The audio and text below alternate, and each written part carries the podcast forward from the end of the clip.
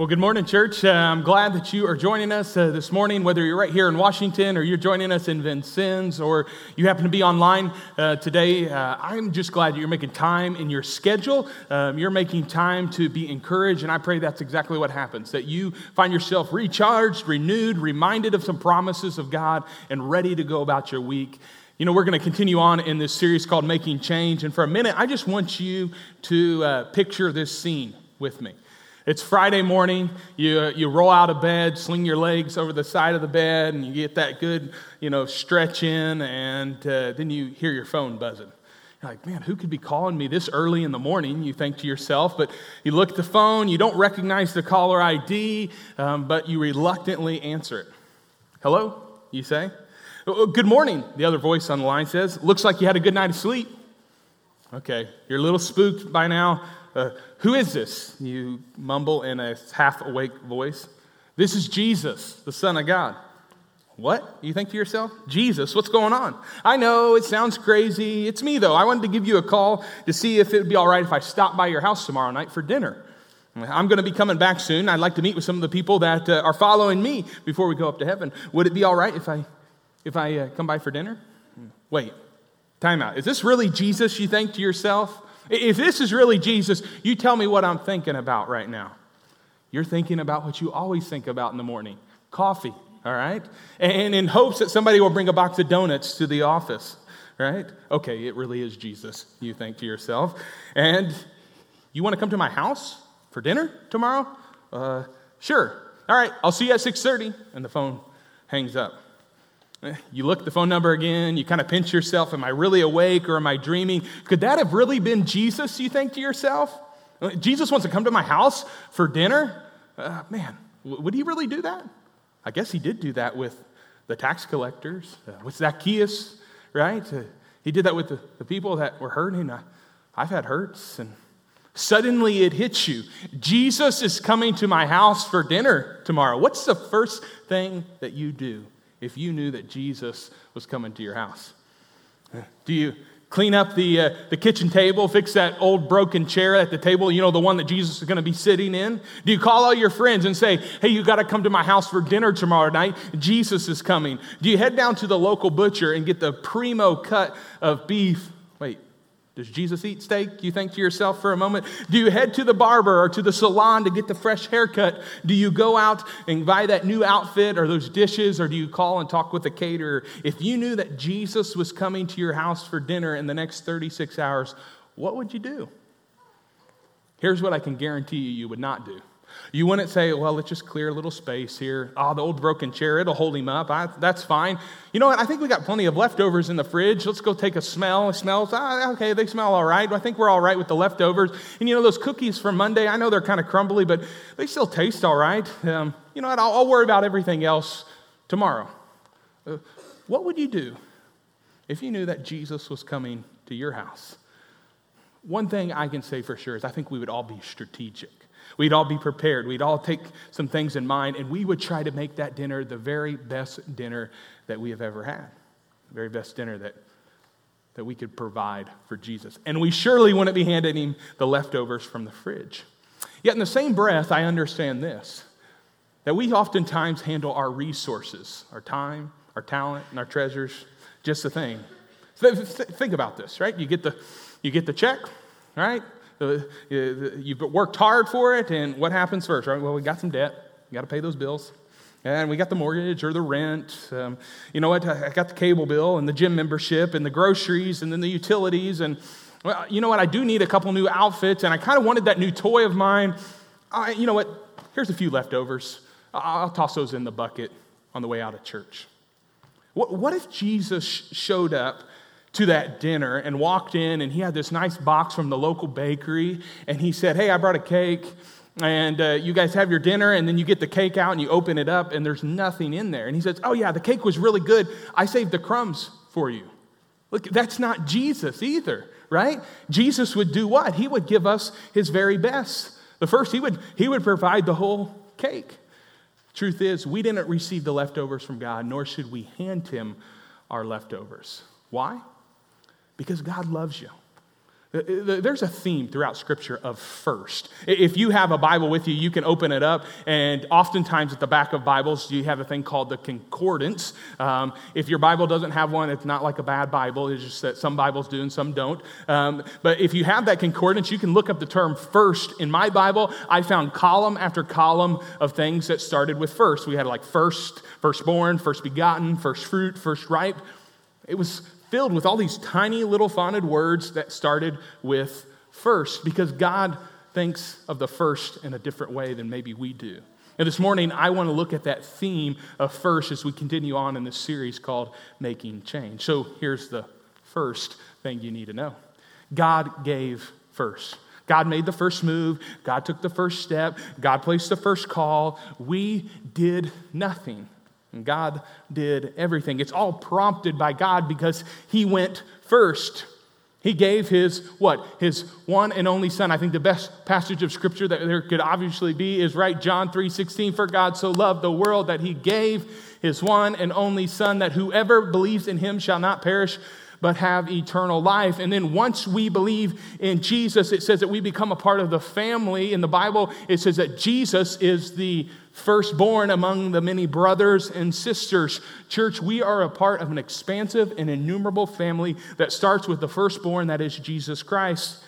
And what God did with the firstborn son, he sent him and sacrificed him. He didn't redeem us through apostles or preachers or prophets. No, he simply said, I'm going to give you my best.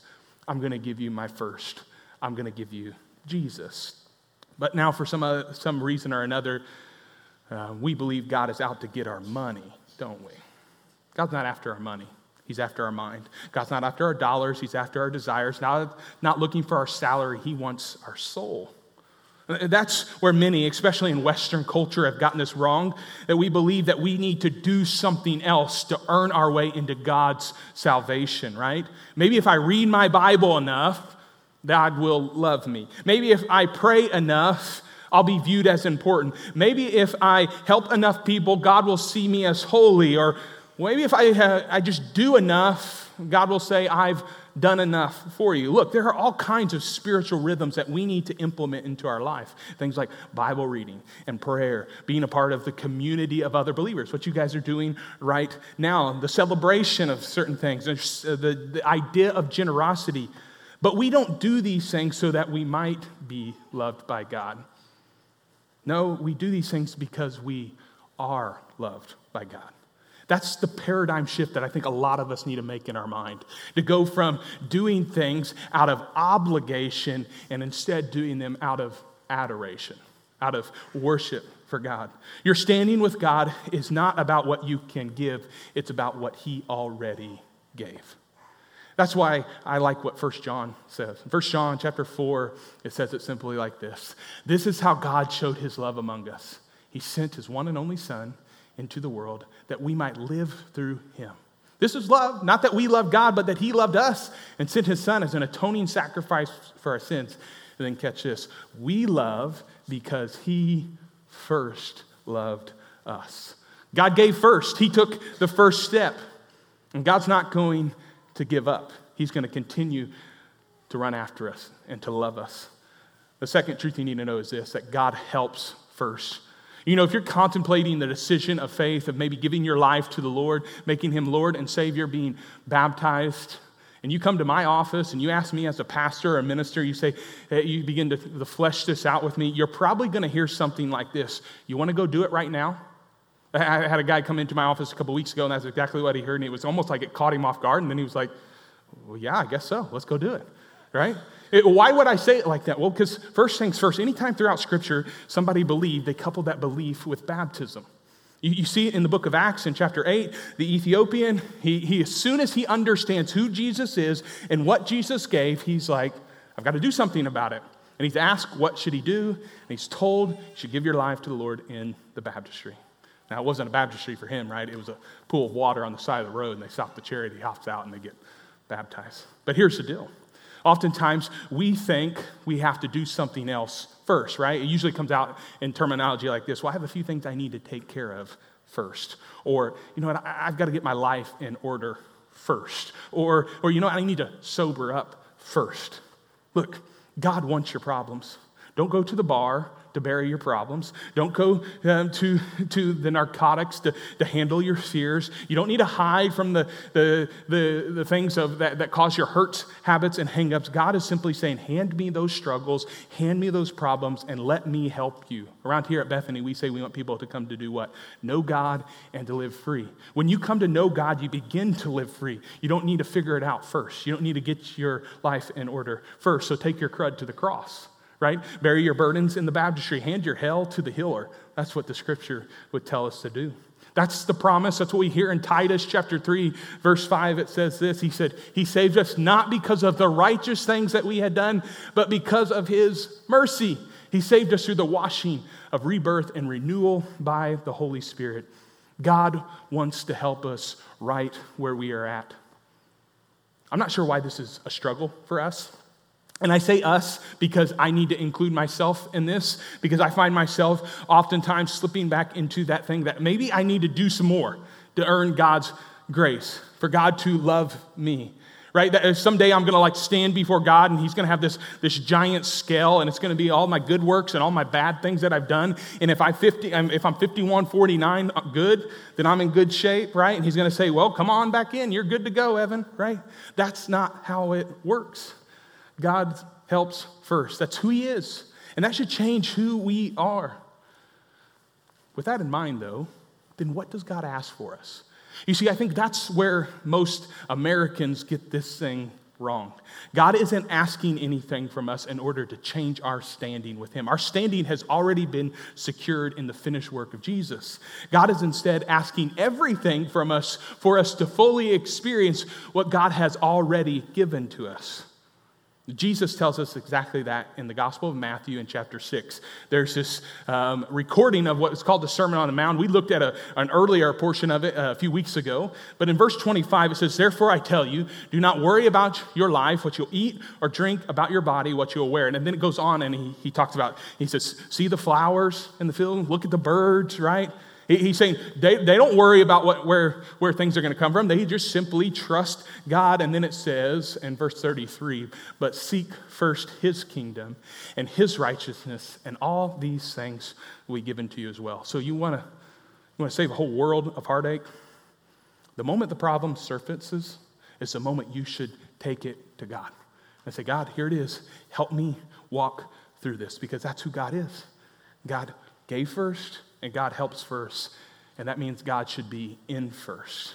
This past weekend, we, uh, as you saw in our announcement, celebrated uh, baby dedication. And uh, many moms and dads, I think we had 20 plus parents that dedicated their children. My wife and I were a part of that as we dedicated our eight month old. And man, the team here at uh, each of our campuses did such an amazing job putting together what was so purposeful, reminding us of the, what it means to raise your child for the Lord. I'm so thankful for, for Kara Arms, who's at our Vincennes campus, uh, for Morgan Thee, who's right here in Washington, as well as Bill Miller, and just the work that they put into this special day.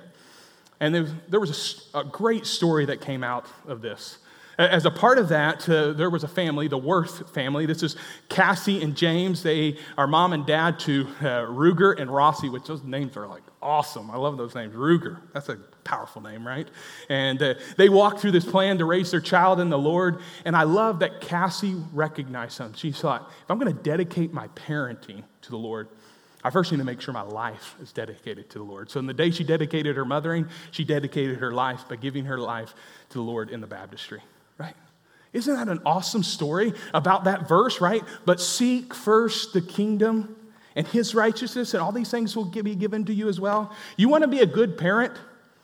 Put God in first place in your goals of parenting. You want to be a good employee? Put God in first place in your work ethic. You want to have a great marriage? Put God in first place in your marriage. You want to be a great neighbor? Put God in first place on how you treat others. And if you want to handle your resources well, Put God in first place on how you take care of those resources. You know, in the Old Testament, there's this passage that we now refer to as the, the Shema. The Shema is uh, kind of parallel to what we know as the Lord's Prayer to, in the New Testament. And the Shema has um, this, this central focus of putting God in first place. It's the highlighted portion of the scripture you're seeing on the screen right now. It says this Hear, O Israel, the Lord our God, the Lord is one. Love the Lord your God with all your heart, with all your soul, and with all your strength. Put him in first place. That's the simplified form of it. Then it goes on to say this impress them on your children. Talk about them when you sit at home and when you walk along the road and when you lie down and when you get up. Tie them as symbols on your hands. Bind them on your foreheads. Write them on the door frames of your house and on your gate. Put them everywhere you know so you'll remember to keep them in first place. What's in first place in your life? You know, in the New Testament, it says that Christ should be the head of the body. We are the body of Christ, the church. That's what it tells us. And Christ should be the head. And the head is the thing that steers everything. It's in first place, right? We, uh, we don't go anywhere without our head, do we? Right? The same is true in the church. We need Christ to be leading the way, to be in first place so he can point us as the body of Christ. But oftentimes I find that, that life gets messy because we don't do this very well.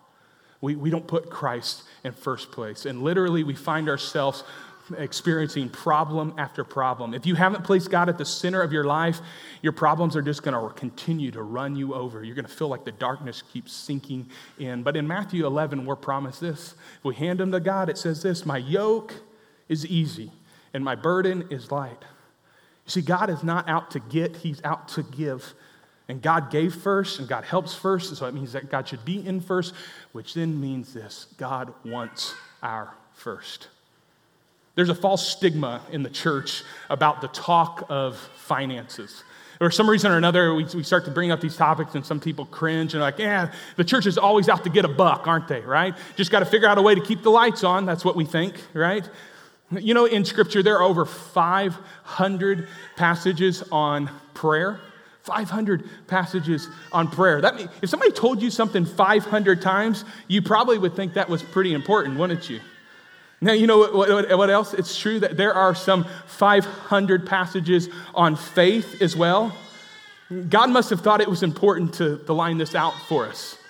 But you know as well, there are 2,000, catch this, 2,000 passages on money.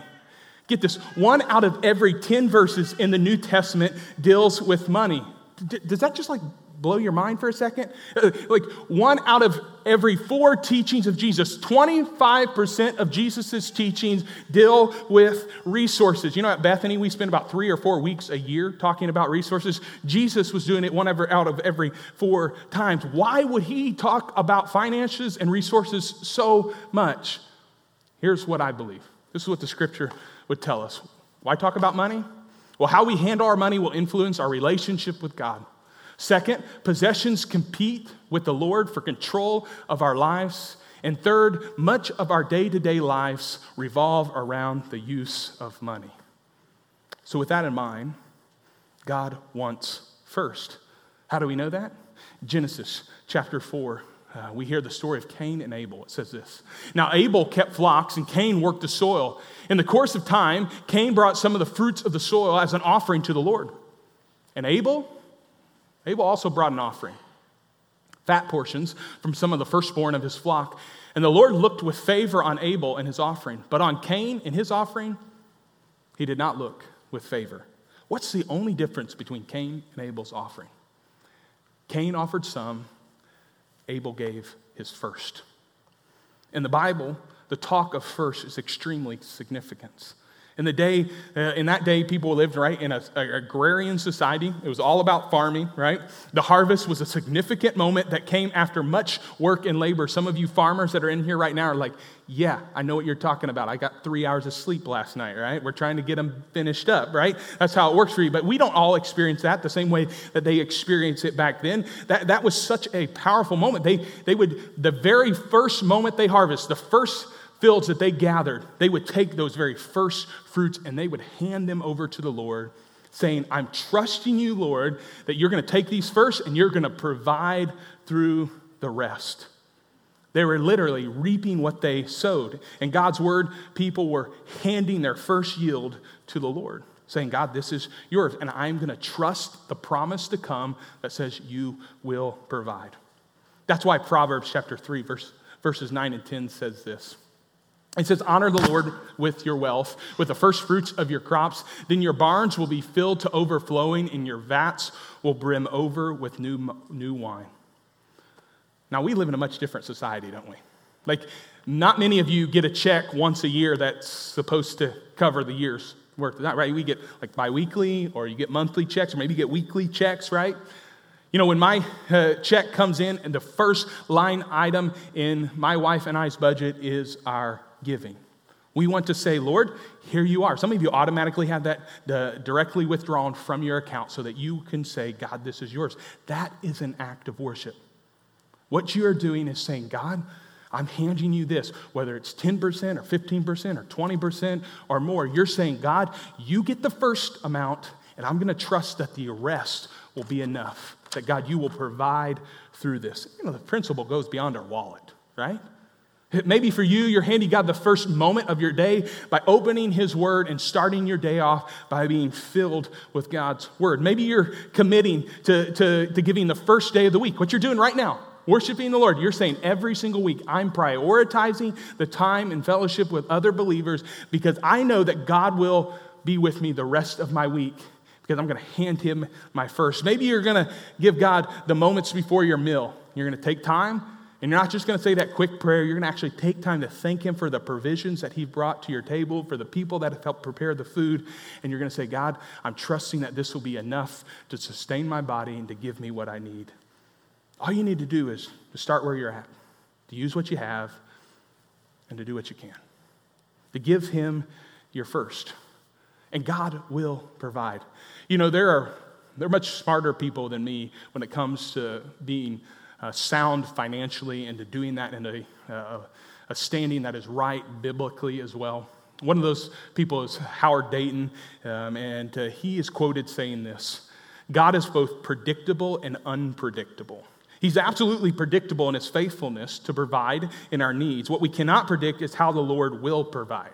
Sometimes he uses various and surprising means of meeting our needs. Regardless of how he chooses to provide for our needs, he is utterly reliable.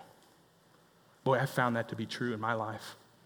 That God always provides. It's not always the way I saw fit, but He always gives me what I need to get through and to do the, the thing that He would have me do.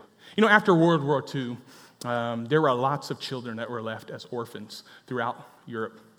And the story goes that uh, as those children uh, began to be gathered up by Allied uh, soldiers and brought into orphanages, that um, that they, they, they began to feed them. Some of these kids had, had longed for food, had, uh, were scrounging all over the place, didn't know where their next meal was going to come. So when they got to these orphanages, they were like just eating it up, like, give me food, give me food. But what they found was that the kids were having trouble sleeping. So psychologists came in and were trying to figure out why is it that they're sleeping so poorly. And what it was was they were fearful that in the time that they slept, something would happen and that they would not get food the next day. They weren't sure where their next meal would come from. How would they be provided for? Now, they could have food anytime they needed, anytime they wanted it, but when they were sleeping, they were afraid to sleep because they thought they would lose that meal. So the psychologists tried something.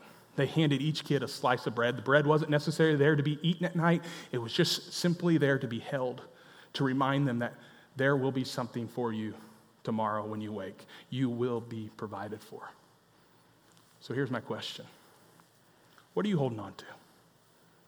What's the thing that you go to sleep at night thinking about? Is it your wallet, your purse, your bank account, cold, hard cash that brings you security of what's going to be in the days ahead? Are you holding on to Jesus? Saying, you know what? I don't know what tomorrow's going to bring, but I know who holds tomorrow. You know, we, we, we live in a very volatile society, right? We, we, we've not figured that out over the last, like, you know, 11 months, something's wrong with you, all right? Uh, we need to have a talk after service, right? This, this world is messy, it's broken, and we don't know, we don't know if the dollar's going to be even worth anything in a month's time. But you know what we can be assured of? We know where God will stand, and we know that God will provide for us. And then the final thing you need to know this God is first. Whether, whether or not you decide this in your heart, God is first. In the book of Revelation, it's recorded like this It says, Look, I'm coming soon. My reward is with me, and I will give to each person according to what they have done. I am the Alpha and Omega, the first and the last, the beginning and the end. Someday the eastern sky is going to split, and this earth is going to be wrapped up, and God's going to vanquish the evil and the, the trouble and the heartache and the problems and everything that we've experienced in this world, and He's going to give us His full glory. He's going to give us what he has already done in his first fruit, Jesus. That's what the scripture tells us. But Christ has indeed been raised from the dead. He is the first fruit of those who have fallen asleep. Jesus is the first fruit of God's eternal harvest, and God will do with his children what he has already done with Jesus. He's going to call us out of the grave and into his wonderful light. How do we know that? Because God does with the rest what he does with the first. In the meantime, Somebody's calling us. The scripture says it like this These are Jesus' words Behold, I stand at the door and knock. If anyone hears my voice and opens the door, I will come in to him and eat with him, and he with me. Would you pray with me? God, thank you. Thank you for building a relationship on the first, giving us your firstborn. And God, I pray that we would give you our first. God, thank you for loving us. I pray that as uh, we walk out of this place, that uh, we would hold tight to you. I pray if there are decisions to be made, that God, you would allow those steps to be taken. That we wouldn't wait till tomorrow, but we would hand you our first today. And God, I, I ask that as. Um, as we walk out of here, we'd be encouraged, we'd be reminded, and we'd be ready to go about our week. We love you. We say all this in Christ's name. Amen.